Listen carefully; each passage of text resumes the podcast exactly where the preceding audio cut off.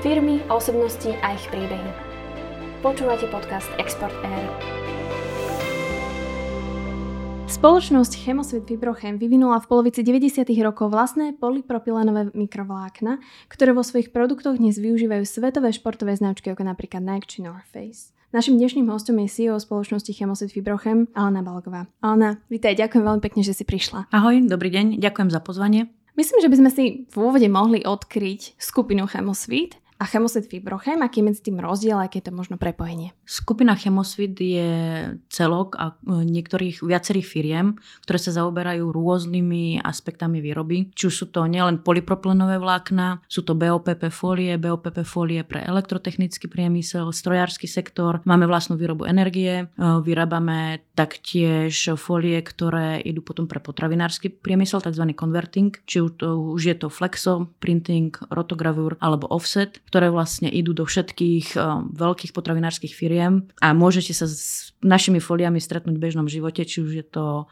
v čipsoch, v haribe alebo v rôznych, uh, rôznych cukrovinkách, napríklad horálky uh, a tak ďalej. Čiže je to naozaj široké spektrum výrobkov, široké pôsobenie v rámci naozaj, môžem povedať, množstva sektorov. Základom sú však polypropylenové vlákna. Prečo sú dôležité, výnimočné, aké majú vlastnosti a v čom konkrétne sa dá využívať? Chemosvit Vibrochem sa konkrétne zaoberá výrobou polypropylenových vlákien a sme súčasťou skupiny Chemosvit a sme ako dcerská spoločnosť, mm-hmm. sto percent vlastnená Chemosvitom. Polypropylenové vlákna, ja zvyknem deťom, keď chodia na exkurziu, vysvetľovať, aký je rozdiel medzi prírodnými vláknami, polypropylenovými vláknami. Väčšinou exkurziu začínam otázkou, viete, čo máte na sebe? Mhm. deväťdesiatpäť percent detí ani ľudí väčšinou nevie, čo si na seba dáva, do akej miery je to bezpečne, skade alebo odkiaľ tento materiál prišiel, ako bol vyrobený, čo bolo na ňo použité, koľko vody sa na ňo minulo a tak ďalej.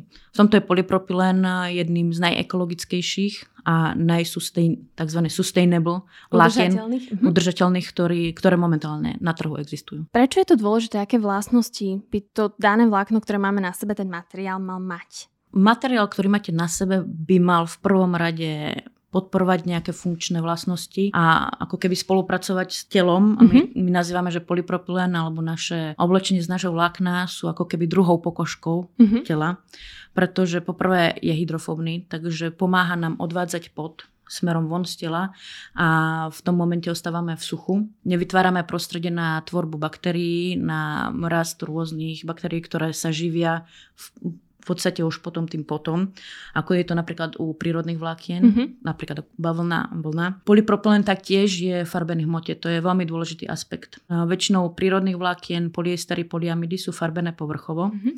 čo v podstate spôsobuje nielen nehoraznú spotrebu vody, kontamináciu vody, ale taktiež nie vždy sme si istí, odkiaľ tie povrchové farbivá prichádzajú. My vlastne farbivá alebo tie pigmenty takzvané dávame do hmoty vlákna a tieto v tej hmote mm-hmm. sú ukotvené permanentne. Tým pádom sa nevymýjajú, nič sa vám nedostane do pokožky a nič sa nám nedostane do odpadových vôd. V tomto, v tomto sektore my v podstate máme certifikát, ktorý je najvyšší certifikát Ecotex, najvyššej triedy a to znamená až na styk s detskou alebo baby, baby skin, mm-hmm. s detskou pokožkou. Veľakrát sa stretávame v tejto ére, že ľudia majú alergiu na poliestre, mm-hmm. ľudia majú alergiu na nejaké bavlny.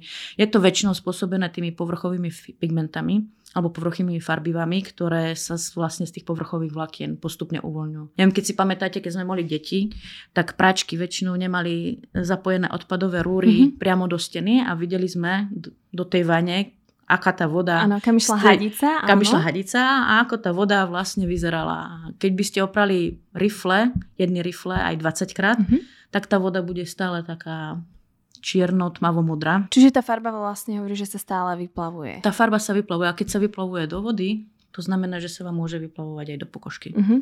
A toto v podstate momentálne spôsobuje veľmi veľa či už kožných ochorení, ale možno aj nejakých alergií a aj niekedy aj nejakých endokrinologických ochorení, ktoré mm-hmm. môžu spôsobovať nejaké ťažšie stavy. Bo keď to takto povieš, tak ono to, to znie ako keby naozaj tie prírodné materiály, tie dávne prírodné materiály, na ktoré je každý z nás zvyknutý, alebo teda má ich ako nejakú takú značku kvality, zrazu už možno nemusí byť to najlepšou voľbou, je to práve tým spracovaním, ktoré nemusí byť najvhodnejšie. A mnohí by sa mohli zamyslieť zamyslieť nad tým, že teda je to nejaké vlákno, je to v podstate umelé vlákno, je to niečo, čo je teda najlepšie pre tú moju pokožku. A tu sa dostávame k tým výnimočným vlastnostiam, že teda naozaj áno, dokáže to teda dvadsať pot, dokáže to pokožku držať v suchu, aké možno ďalšie vlastnosti to má a prečo by sme mali naozaj tento stereotyp hneď búrať? No v prvom rade sa treba zamyslieť, ako sa bavlna vyrába. Bavlnu treba vypestovať, mm-hmm. treba použiť na to pestovanie nejakú vodu, možno nejaké pesticídy, insekticídy a v podstate potom tú bavlnu treba zobrať, vybieliť, oprať a znova povrchovo nafarbiť.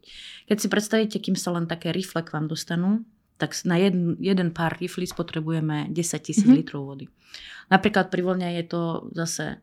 Vlna pochádza z oviec. Tie ovce takisto treba chovať, niečím ich nakrmiť a takisto tú vlnu potom treba dosť uh, ťažkými chemikáliami čistiť a znova povrchovo farbiť. Polypropylen v tomto uh, je veľmi výnimočný, pretože pri výrobe sa ani, nespotrebuje ani kvapka vody. Nemáme žiadnu kontamináciu vzduchu, žiadnu kontamináciu vody. Ako som spomínala, farbiva vlastne sú v hmote, ostávajú v tejto hmote a okrem toho je to materiál, ktorý je prirodzene bakteriostatický. Keď si vezmete bavlné je prírodné vlákno, vlna je prírodné vlákno a všetko, čo je prírodné, vám vytvára prirodzené prostredie na rast baktérií, mm-hmm. pretože tie baktérie sa z toho potom živia. A napríklad, keď si veľakrát pozriete z bavlny, keď tam máte nejakú škvrnu alebo už dlhodobo nosíte, veľa tých škvrn z tej bavlny už nevyperiete. Mm-hmm. Toto je výhodou polypropylenu, že je hydrofóbny. Takisto je to vlákno, ktoré je jedno z najľahších vlákien, ktoré existuje. Vlastne ono v podstate tým, že má hustotu menšiu ako voda, tak ono na tej vode pláva. Uh-huh. A to je veľkou výhodou pri rôznych textíliách, ktoré sa použijú hlavne pre armádne zložky, policajné zložky, ale aj pri napríklad kompozitoch, poťahových materiáloch, rôznych tkanivách alebo sieťach na agrikultúrne plantáže. A, a v podstate toto je výhoda, ktorá sa takisto využia napríklad v našom, našej novej línii pre medicínsky sektor, kde z ekologického a z toho ekonomického hľadiska pri údržbe viete napríklad oprať viacej kusov bielizne naraz oproti mm-hmm. napríklad bavlne. To je až o štyridsať percent ťažšie ako polypropylen. K tomuto medicínskemu hľadisku sa ešte určite vrátime, ale možno by som ešte spomenula, uh, alebo načrala opäť k ekológii a k akejsi možno cirkularite, ktorú toto paradoxne umelé vlákno vytvára. Pretože naozaj zbavujeme sa všetkých týchto tých vedľajších účinkov, ak to tak môžem nazvať, naozaj tá voda sa nekontaminuje. Čo je veľmi zaujímavé, je to teda budúcnosť, je toto vlákno budúcnosťou, je to niečo, čo považuješ za, za budúcnosť a v zahraničí je to tiež takto? Toto vlákno podľa mňa bude jedno z najviac využívaných vlákien, hlavne v Európskej únii a hlavne v súvislosti s Green Dealom. Mm-hmm. Polypropylen ako taký je jeden materiál, ktorý je najjednoduchšie recyklovateľný. Čiže oblečenie z našho vlákna, naše vlákno je sto percent recyklovateľné. Mm-hmm. A my už teraz vlastne sme vyvinuli nové vlákno, Prolen Recycle, ktoré je vyrobené zo sto percent recyklátov, ktoré pochádzajú nielen sa to volá post-industrial production, čiže vlastne odpad, ktorý vytvára napríklad výroba plienok alebo vložiek dámskych a tak ďalej. Ale takisto spolupracujeme napríklad s Decathlonom uh-huh. na projekte post-consumer recycling, čiže vyslovene kusy, ktoré buď nepredali, alebo ten spotrebiteľ vrátil naspäť do obchodu. My sa budeme snažiť zozbierať, zrecyklovať a urobiť znova na novo, nové vlákno, ktoré zase môže byť použité v nových produktoch. Uh-huh. A môžu sa tieto vlákna používať v každom oblečení, alebo je to iba funkčné oblečenie, ktoré teraz poznáme, čiže oblečenie väčšinou na šport alebo na nejakú fyzickú aktivitu? Je to väčšinou športové oblečenie, spodné prádlo, nejaké ponožky. Takisto máme aj to medicínske oblečenie. Prakticky sa dá využívať všade, ale problémom polypropylenu je, že má nízku, nízky bod topenia. Mm-hmm. A nie každý vie, ako ho má žehliť. Takže prečo je tam nejaká nevýhoda? Áno. No, výhoda je, že ho nemusíte žehliť. Mm-hmm. A na druhej strane, ako náhle máte nejaké oblečenie, kde je nutné ožehliť napríklad sako alebo nejakú košelu, tak tam už naražame na, mm-hmm. na, tak, na takýto problém. Bude sa toto dať riešiť do budúcnosti? Je to možno nejaká taká otvorená otázka pre, pre výskum? Uh, dalo by sa to riešiť, ale iba s nejakým novým typom spotrebičov do domácnosti, ktoré by žehlili pri nižšej teplote, mm-hmm. respektíve by využívali viacej paru a vlastne to oblečenie by sa vlastne iba kvázi naparilo a vystrelo. Ja musím povedať, že to všetko, tento naozaj veľmi významný a dôležitý produkt vzniká vo svite. čo je pre mňa naozaj fantastické vo firme, ktorá má naozaj dlhoročnú tradíciu, ktorá sa aj na, by som povedala, svetové trhy dostala pomerne skoro v porovnaní s inými slovenskými spoločnosťami. Prečo je to tak? Ako sa to podarilo? Ako sa to darí tebe? Tak, ja by som začala tým, že prvé vlákno, ktoré sa vyrobilo aj na Slovensku, aby som povedala, jedno z prvých v Európe, sa vyrobilo už v roku devätnásť tridsaťštyri. Tedy sa vyrobilo prvé viskozové vlákno, ktoré postupne, tým, že sa prichádzalo na to, že viskoza nie je veľmi environment friendly, mm-hmm. v podstate priateľská k životnému prostrediu. Potom vlastne sa v Chemosvite prešlo postupne na polypropylen. Už v sedemdesiatom treťom sa vyrábalo prvé vlákno. Konkrétne na prvého mája devätnásť osemdesiat sa spustila, áno, taký bol príkaz vraj, sa spustila plná prevádzka polypropylených vlákien a vtedy tie trhy, hlavné trhy exportné boli samozrejme East Block, uh-huh. východný Rusko, blok. Uh-huh. východný blok, Rusko, Spojen, štáty, Uzbekistan, Kazachstan, Ukrajina, Bielorussko. Rusko. No a v deväťdesiatom prvom prišiel taký sek a úplne tie trhy vlastne spadli. A myslím, že to bol challenge pre všetky spoločnosti na Slovensku, ako tie trhy znova nájsť, vyvinúť. My sme našťastie už vtedy mali niektorých predajcov, ktorí ovládali anglicky, ovládali nemecky. Mm-hmm. No ale začalo sa s budovaním trhu ako keby konkrétne na novo. A vtedy sa nám už podarilo nájsť partnera v Amerike. Čiže už v roku deväťdesiatdva išli prvé vlákna na americký kontinent a odvtedy na, na ten kontinent sústavne dodávame. No a krem toho nielen dodávame do Ameriky, momentálne dodávame do vyše štyridsať krajín sveta. deväťdesiatpäť percent produkcie ide mimo Slovenska. Žiaľ, na Slovensku textilný priemysel bol úspešne, ako to mám nazvať, zničený alebo respektíve nebol podporovaný, nie je ani stratégiou Slovenskej republiky. Ďalšiu podporu, čiže deväťdesiatpäť percent našich vlákien ide do sveta. Hlavné trhy sú samozrejme Európska únia, ale štyridsať percent ide mimo Európskej únie. A stále nám tam zostávajú trhy ako Rusko, Amerika, mm-hmm. Sri Lanka, Tajván, Austrália, Pakistán. Momentálne sa snažíme rozvíjať trhy aj v Emirátoch a tak. Takže celý svet áno, ale Slovensko nie. Um, to nie je úplne dobré. Čo by sa malo zmeniť, akým spôsobom by sa mal nielen podporiť export, lebo ako v prípade Chemosvit Vibrochem je to asi fajn, ale v tomto prípade si dostávame k tomu, že je nutné podporiť domácu výrobu. A teda, uh, alebo teda do, výrobu pre domáci trh. Povedala by som, že veľa rokov tento sektor nebol absolútne podporovaný, nie ani v stratégii. Veľa víziev alebo aj fondov Európskej únie neboli riadené alebo neboli sústredené na tento sektor. Mm-hmm. A firmy jednoducho nemali peniaze na to, aby investovali do nových strojných zariadení a takisto neboli schopné konkurovať Číne. Ako náhle Čína otvorila, alebo ako náhle vé té ó otvorilo vstup do Európskej únie Číny, mm-hmm. Číne a produktov z Ázie, v podstate výrobcovia v Európe mali veľmi ťažké časy na to, aby sa udržali. Takisto aj my. Ako nie, nebolo to jednoduché. Ani doteraz to nie je jednoduché, aj keď teraz nám trošku nahráva situácia, ktorá je, mm-hmm. ale stále ten textilný priemysel musí bojovať s lacnými produktami z Ázie, ktoré absolútne nemajú žiadnu ochranu na vstup do Európskej únie. Nie je kontrolovaná ich kvalita, nie sú kontrolované certifikácie, nie je kontrolované, či splňajú nariadenia Európskej únie, mm-hmm. napríklad REACH, čiže nariadenia o chemických látkach, alebo Ecotex a tak ďalej. Čiže toto myslím, že veľa tých textilných firiem aj odradilo do ďalších infer- mm-hmm. investícií a jednoducho už asi nemali ani snahu s tým superiť. Spomínaš veľa certifikátov, ktoré je potrebné splniť, to dáva zmysel a práve aj v súvislosti s obdobím koronakrízy a ja som veľmi rada, že si povedala, že to malo naozaj pozitívny vplyv. Veľa ľudí veľmi prekvapených, keď sa ich to opýtam, ale viem, že naozaj existujú sektory, ktorým to mohlo nejakým spôsobom aspoň trochu pomôcť alebo nájsť nejaký, nejakú inú časť výroby alebo zameranie, ktoré, ktoré dokázalo prežiť aj túto ťažkú situáciu, ako to teda bolo u vás. Spomínala si už nejaké uh, materiály, ktoré sú vhodné ako ochranné materiály proti, proti teda nielen baktériám, ale už aj vírusom. Môžeme si to možno trochu rozviť. No ja si myslím, keď začala prvá kríza v marci a keď všetci zhaňali rúška, myslím, že vtedy si všetci spomenuli, že kde je textilný priemysel a každý vyťahoval šiace stroje. Mm-hmm.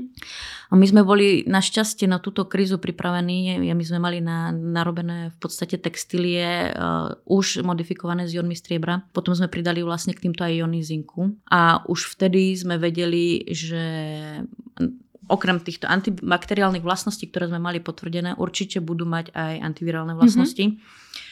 Uh, začali sme samozrejme s výrobou rušok, dodávali sme ich pfú, policajtom, záchrankám, čiže hlavným zložkám, hlavným zložkám mm-hmm. nemocniciam. Samozrejme bolo to zložité vždy si vybrať kto, koľko a komu, mm-hmm. ale snažili sme sa v podstate dodávať každým aspoň niečo. No a postupne sa nám podarilo získať certifikáty aj na protivírovú ochranu. V prvom kole sa mne podarilo získať certifikát z Anglicka, z laboratória na redukciu chrypkového vírusu mm-hmm. A, há jeden en jeden. A potom niekedy v septembri, oktobri sa nám potvrdilo, že vlastne naše textílie sú účinné aj proti covidu, SARS-cov dva. To sme sa nám podarilo potom potvrdiť aj v spolupráci s pánom Klempom uh, zo Slovenskej akadémie vied, mm-hmm. ktorý nám tiež potvrdil vlastne účinnosť textílií proti covidu. No a postupne sme z rúšok prešli na ochranné oblečenie, na tuniky, na nohavice, na posteľnú bielizeň a vyvinuli sme v podstate komplet novú líniu, ktorú, ktorá sa predáva pod značkou Prolen Medical, s veľmi významnými vlastnosťami nielen na ochranu proti covidu, ale takisto na ochranu proti infekciám, hlavne nozokomiálnym infekciám, ktoré sú v nemocnici. Mm-hmm. To sú tie sekundárne infekcie, ktoré, ktoré sú veľmi nebezpečné, ktoré sú nebezpečné mm-hmm. a ktoré na Slovensku sú, aj keď ich asi štatisticky veľmi nepodchycujeme, ale sú a sú veľmi veľkým problémom nie len pre ochranu pacientov, ale aj pre neskutočné množstvo nákladov, ktoré mm-hmm. sa potom vyvíja, vyvíja na tú sekundárnu liečbu. A zmenila sa tá situácia? Máš pocit, že po tom, čo ste boli naozaj prví na trhu, ktorí boli pripravení, alebo jedni z mála, ktorí boli pripravení, bol ten prístup iný? Je to lepšie po dvoch rokoch pandémie, skúsenostiach? Lebo ja si pamätám, že my sme naozaj začínali rúškami, ktoré sme si šili doma. Uh, moja mamina tiež sa kedysi tomuto venovala, takže všetci sme boli extrémne radi, že stále doma máme šiaci stroj a môžeme takéto niečo mať, ale nejaké zapracované striebro alebo zinok, to, o tom sa vôbec nehovorilo. Takže to bola už inovácia po niekoľkých mesiacoch, možno takmer roku. A je veľmi zaujímavé, že teda my na Slovensku sme mali takýto poklad a spoločnosť, ktorá na to bola pripravená, naozaj vnímala to, čo sa deje vo svete, čo je veľmi dôležité. Teraz naozaj, ako to je? Je to lepšie po dvoch rokoch? Je to naozaj, vybudovali sa lepšie väzby aj na tom domácom trhu? No, čo sa týka rúšok, v tom momente, keď vlastne bol ten boom, áno, bolo to žiadané a hlavne tie firmy, ktoré sú okolo nás, tak tie vedeli, aké máme vlákno a, a, a aj prečo na rúška napríklad nie je vhodná tá bavlna. Mm-hmm. Pretože, ako som spomínala, bavlna je prírodné vlákno a keď do nej dýchate niekoľko hodín, tam sa vytvorí také prostredie naraz baktérií, že to absolútne nie je vhodné dávať na ústa. Nehovoriac o tom, že bavlna má krátke konce. Ako náhle máte nejakú frikciu, tak tie krátke konce sa vám budú uvoľňovať a vy ich môžete naspäť vdychovať. Mm-hmm. V tomto vlastne bol a je polypropylen vlastne najvhodnejším materiálom. Čo sa týka nejakých ďalších väzieb, áno, podarilo sa nám momentálne nadviazať väzby na niektoré nemocnice, kde sa nám už podarilo úspešne vybaviť chirurgické oddelenia, oddelenia intenzívnej starostlivosti, mm-hmm. neurochirurgie a postupne sa snažíme v podstate presadiť od nemocnice k nemocnici, ale na Slovensku je to veľmi zložité, nielen už skrz to, že existujú verejné obstarávania a vlastne všetko je to zdlhavý proces, ale aj takisto väčšinou tie nemocnice idú po cene. Mm-hmm. A superiť s nejakým produktom, ktorý je vyvinutý a vyrobený na Slovensku, s čistou pridanou hodnotou toho striebra a zinku vo vlákne, ktorá je permanentná úprava, oproti oblečeniu, ktoré je dovežené z Bangladeša alebo z Vietnamu, je veľmi zložité. A teda to oblečenie, ktoré je dovážené, aj tak, na takéto medicínske účely nemusí splniť dané certifikáty a kontroly? Um, žiaľ, tam nie sú žiadne. Ani certifikáty, ani kontroly. Niekedy sa stáva aj to. V podstate na Slovensku máme reguláciu pri uvedení produktu, textilného produktu na trh, musí splniť tzv. es té en normu o zdravotnej mm-hmm. neškodnosti. To veľakrát oblečenie ani nemá, respektíve distribútori ho nesplňajú a takisto veľakrát, keď sa vrátime k tým rúškam, tak veľa tých rúšok, ani, ktoré sa predávali na trhu, absolútne nesplňali takéto požiadavky. Čo bola veľká chyba, si myslím, regulátora, že na trh vôbec púšťali rôzne, rôzne typy materiálov, ktoré mohli ohroziť dokonca ešte viac ako ten mm-hmm. COVID. No, asi sme radi, že sme to napriek tomu ako tak zvládli, keď tá situácia nie, nebola, nie je jednoduchá. Alena, ja ešte spomeniem mm, takú veľmi príjemnú vec, veľký úspech, ktorý sa Fibrochemu podaril a je to celkom nová informácia. Um, a nechám to teda na teba prezrať, čo sa vám podarilo získať nedávno. Podarilo sa nám získať prvé miesto v rámci inovatívneho činu roka, ktoré vyhlásilo Ministerstvo hospodárstva v spolupráci so Slovenskou investičnou a energetickou agentúrou. A konkrétne sme vyhrali prvé miesto v kategórii inovácie, ktorá pomohla riešiť COVID situáciu. Gratulujeme. Ďakujeme vám pekne. My sa veľmi tešíme. Je to výborný úspech. Takže je tam istým spôsobom uznanie. Áno, áno. A sme radi, že prišlo.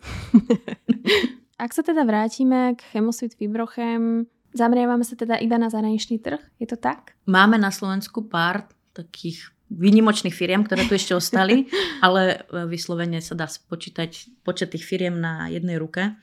Tieto, s týmito sa snažíme spolupracovať, snažíme sa vždy prichádzať aj s novými materiálmi, aj pre naše vládne zložky, aj pre občanov, mm-hmm. a, ale v podstate je to veľmi, veľmi, veľmi malá časť. Na Slovensku fakt ostáva tých päť percent výroby. Poďme sa pozrieť na to, ako prebieha samotná možno výroba, nie vláken ako takých, ale povedzme, pomínala som, že vyrábate pre rôzne svetové značky, aj športové značky a teraz oni si povedia, že majú nejakú požiadavku, môžeme mať povedzme, spomínal som North Face, v úvode spomínal som Nike. A teraz, ako to funguje? Komunikujete, bavíte sa o tom, aké, aké vlastnosti by ten daný materiál mal mať, um, niečo sa vám podarí vyrobiť, vyrobíte možno nejaký vedľajší produkt, ktorý viete použiť inde. Ako to funguje? No, sú do okolností s North Faceom. North Face v podstate spadá pod tzv. vé ef Corporation, ktoré sa nachádza vo Švajčiarsku. Mm-hmm.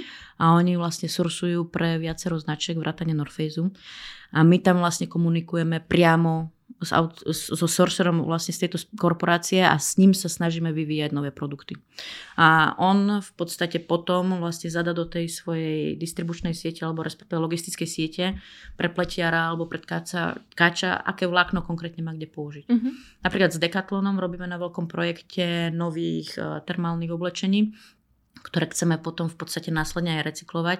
A takisto my vyvíjame spolu s Decathlonom, dávame im rôzne vzorky, rôzne funkčné vlákna, duté vlákno, alebo štvorľaločné vlákno, alebo... Lá, Opäť vlákno. Nevieme, čo to je. Áno, duté všetko nám musíš vysvetliť. Duté vlákno si predstavte, že to nie je špageta, ale makaron, že má v sebe dieru. A vlastne tá diera má v sebe vzduch a vzduch je najlepší izolant, čiže tieto duté vlákna značne zvyšujú termoizolačné vlastnosti finálnych produktov.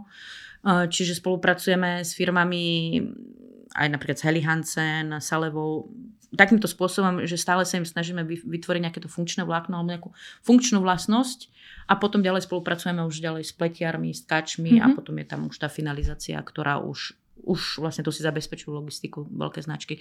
Niekedy spolupracujeme aj zo spodku, to je znamená bottom up, mm-hmm. že vyvinieme s niektorými pletiarmi nový produkt a potom sa to tej značke snažíme ukázať, mm-hmm. vysvetliť prečo, ako.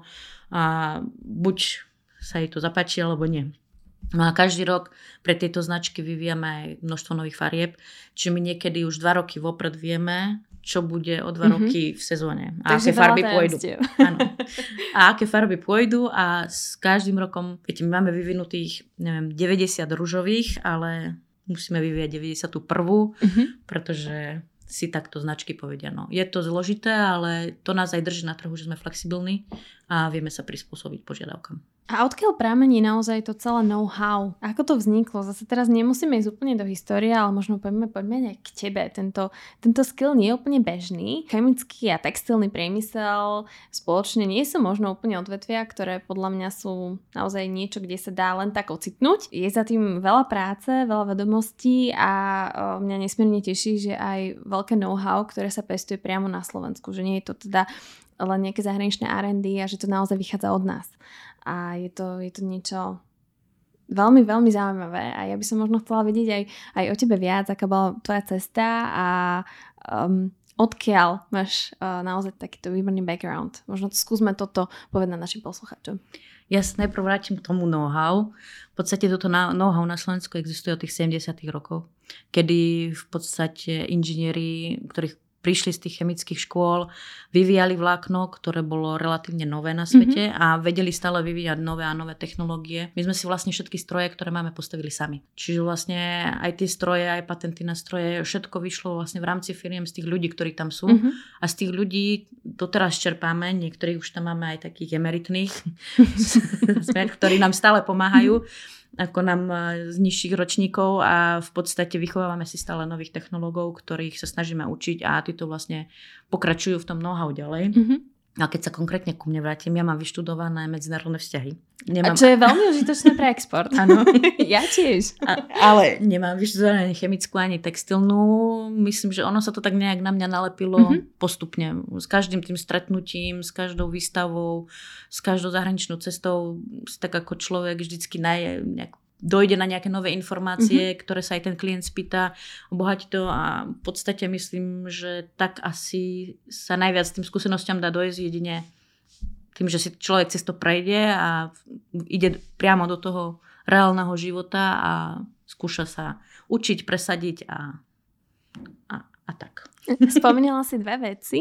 Uh, jednak, uh, ako to môžem nazvať, teda zamestnancov alebo pracovnú silu, ktorá ktorú sa tak vychovávate naozaj po desiatkách rokov, môžem povedať. Priznám sa, že to som, to som si aj načítala z množstva zdrojov a je to informácia, o ktorej hovoríte veľmi často, pretože v takomto odvetví nájsť ľudí, ktorí naozaj zostanú dlho pri tejto práci, aby naozaj aj nasali, tak ako hovoríš, tie všetky vedomosti, to, čo potrebujú a aby zároveň tomu vedeli aj prispieť v nejakom, uh, v nejakom horizonte. Je to, je to celkom náročné. Ako je to teda uh, s hľadaním pracovnej sily? Tak myslím, že na Slovensku všetci majú problém s hľadaním pracovnej sily a veľký problém je, že neexistujú školy a porušili sa učebné odbory. Či už sú to učebné odbory pre tie robotnícke funkcie, mm-hmm. pre mechanikov, údržbárov, ale aj v podstate predtým na STUčke bol odbor vlákna. Mm-hmm. Tento, myslím, že pred pár rokmi úplne zanikol, čiže um, my sa snažíme využívať absolventov či už z Liberca, tam je textilná univerzita, mm-hmm. aj z STUčky, z chemických odborov mm-hmm. a potom v podstate si ich musíme od, odznova učiť.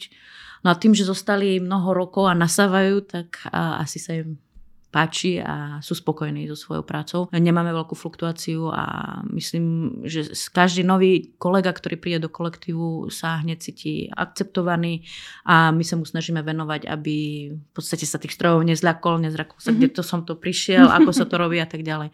Čo sa týka robotníckých funkcií, tak je to veľmi zle. A je to hlavne kvôli tomu, ako som ho povedala, že boli zrušené všetky odbory. Napríklad vo Svite sme mali tri tredné školy, mm-hmm. ktoré priamo pripravovali ľudí pre podnik, ktorý tam je. Uh-huh. Všetky tri školy boli zruč- zrušené, už existuje iba jedna škola a tie odbory, ktoré poskytuje, absolútne nespadajú, nekorešpondujú, nekorešpondujú s, tým. s tým, čo potrebuje podnik. Čiže toto si myslím, že je veľký problém celkovo školstva na Slovensku a takisto v podstate nejakej stratégie, ktorá by sa mala úplne mm-hmm. zmeniť, pretože keď vidíme, že tu mám nejaký podnik, ktorý potrebuje takýchto ľudí, tak už automaticky by, som, by sa mali vlastne z toho ministerstva školstva tam snažiť také odbory aj vytvoriť. Mm-hmm. No a čo sa týka inej pracovnej sily, my ako región, ktorý má vysokú nez- nezamestnanosť, nemáme v podstate povolené žiadať o zahraničnú pracovnú silu. Mm-hmm. Alebo jednoducho je to veľmi zložité a získať nejaké povolenie je veľmi zložité. Takže bojujeme s tým, bojujeme s, v podstate so staršími kolegami, respektíve s, s vekovou štruktúrou, mm-hmm. kedy sa už dostávame na priemerný vek štyridsaťosem rokov. Čo nie je veľmi priaznivá situácia. Čiže dostávame sa v podstate k častému problému aj takých väčších slovenských podnikateľov a to je práve tá generačná výmena akoby, že naozaj sa to neposúva na ďalšiu generáciu a možno tie neúplne strategické rozhodnutia alebo nenastavenie správnych stratégií štátu môže byť za tým. Uh, myslím si, že je veľmi dôležité o takýchto veciach hovoriť, pretože naozaj slovenské podniky, ktoré, ktoré dokážu prinášať obrovskú hodnotu a exportovať, si zaslúžia pozornosť aj na Slovensku. Ďakujeme. Áno, boli by sme veľmi radi, keby sa celkovo tá stratégia nejako nastavila už podľa tých podnikov, ktoré sú tu a sú slovenské. V prvom rade to by som chcela veľmi počiarknúť, slovenské, ktoré proste sa nezbalia a nemajú v podstate podnet ísť niekde inde alebo za lacnejšou pracovnou silou. A tieto podniky by trebalo podporovať, rozvíjať a takisto podporovať nové investície. Vrátim sa ešte k tomu, čo teda funguje veľmi dobre, a to sú rôzne značky, ktoré sú akoby pod strechou Chemosvit Vibrochem. Tak mohli by sme si ešte jednotlivé predstaviť, možno aj na základe produktov, ktoré poslucháči môžu nájsť aj na internete, aj na, aj na vašom e-shope a úplne všade. No my sme s výrobou finálnych výrobkov začali v roku devätnásťstodeväťdesiatsedem už, mm-hmm. čo bola vlastne stratégia, ako používať nejaké to zbytkové vlákno alebo nejaké tie reziduá, ktoré vznikli vo výrobe, a využívať ich vo finálnych produktoch. Mm-hmm. Uh, počas už nejakých desiatich rokov sme sa dostali až na jeden milión párov ponožiek ročne a podarilo sa nám vlastne dodávať naše ponožky aj do našej armády, mm-hmm. policajtom, plinárom, poštárom a tak ďalej. Čiže viac menej v tých vládnych zložkách naše, alebo kruhy, v kruhoch tie vlastne ponožky poznajú. No a veľmi sme nemali čas si rozvíjať vlastnú značku a s vlastnými značkami Karpatia a Folkis sme začali až v posledných rokoch. A vlastne preto sú takto rozdelené, pretože Karpatia vlastne je značka, ktorá je hlavne sústredená pre športový sektor, mm-hmm. pre cyklistov, cyklistické ponožky, a značka Folkis je sústredená pre, povedzme to tak, folks, guličky, motýliky uh-huh. a rôzne také, by som povedala, motívy. folklórne uh-huh. motívy. No a snažíme sa v podstate takisto spolupracovať s našimi dodávateľmi a takisto vyrábať spoločne termálne oblečenie. Uh-huh. My, konkrétne my, u nás nie sú na to strojné zariadenia, pretože sa u nás nikdy nenašli na to dostatočné investície alebo voľné finančné prostriedky, aj keby sme veľmi radi išli týmto smerom, aby sme vedeli aj na Slovensku vyrábať finálne výrobky, mm-hmm. byť viac konkurencieschopnejší a vedieť vlastne aj flexibilne reagovať na rôznych zákazníkov, vyrábať aj pre firmy a tak ďalej. Čiže to by bolo také, myslím, že niečo, čo by sa im nepáčilo a vedeli by sme ísť aj týmto smerom. Čo sa týka línie Prolen Medical, tak tam sme viac menej sebestační a vieme v podstate vyrábať si aj sami, ale aj tak spolupracujeme s rôznymi textilnými firmami, hlavne na východnom Slovensku, s ktorými sme spolupracovali aj počas tej hlavnej krízy alebo tej prvej vlny pandémie, a spolupracujeme aj naďalej, aby sme podporovali hlavne textilné firmy, ktoré ešte na Slovensku ostali. Dôležité možno aj dodať aj to, že Chemosvit Vibrochem nemá závody len na Slovensku. Celý čas spomíname viac menej len export, uh-huh. ale myslím si, že je dôležité spomenúť aj závody, ktoré sú aj v iných krajinách. Poďme na to. No my máme jeden závod ešte na Ukrajine, uh-huh. ale bolo to spôsobené skrz takisto politiku práce v roku dvetisícsedemnásť, kedy sme po opätovnom žiadaní nedostali povolenia na zahraničnú pracovnú silu. Mm-hmm. My sme konkrétne, radi by sme doniesli ukrajinské pracovničky, ktoré kultúrne, takisto rečou sú najbližšie, asi by som mm-hmm. povedala, našim zamestnankyniam. No a keďže sme v tom momente nedostali povolenie a bol veľmi, veľmi ťažké už vtedy nájsť nejakú pracovnú mm-hmm. silu, bolo rozhodnuté, že časť strojov sa presunie na Ukrajinu. Čiže momentálne na Ukrajine máme päťdesiat zamestnancov a väčšinou spolupracujeme aj na zaučanie a tak ďalej, a týchto zamestnancov buď si medzi sebou snažíme si vypomôcť, ale v podstate fungujú tam už ako samostatná mm-hmm. firma a spolupracujú a pomáhajú nám pri pri výrobe. Ale musím podotknúť, že bolo to spôsobené nedostatkom pracovnej síly na Slovensku a v podstate, že sme nedostali mm-hmm. povolenia. Takže nebol to úplne uh, najlepší dôvod, prečo by si, ste si chceli, chceli otvárať ten závod aj v zahraničí. Jednoducho bola to, ako sa hovorí, znúdecnosť. Takže opäť sa dostávame, tak krúžime naozaj okolo tejto témy a stratégie a textilnom priemysle na Slovensku. Ako máš víziu? Čo je teda niečo, čo sa musí zmeniť? To sme samozrejme už povedali a načrtli, ale čo je taká tá najbližšia vízia, ktorá je reálna, ktorú chceš naozaj naplniť? Aj v tejto dobe, v tejto koronovej dobe, ktorá možno nie je úplne pre Chemosvit Vibrochem taká zlá. Ja by som chcela, aby naše vlákno bolo v každej krajine sveta. To by bola super vízia a možno, že sa tam aj čiastočne dostávame. Momentálne musím poklopať na stôl, máme stav objednávok tak vynikajúci, že máme stroje plné až do augusta. Mm-hmm.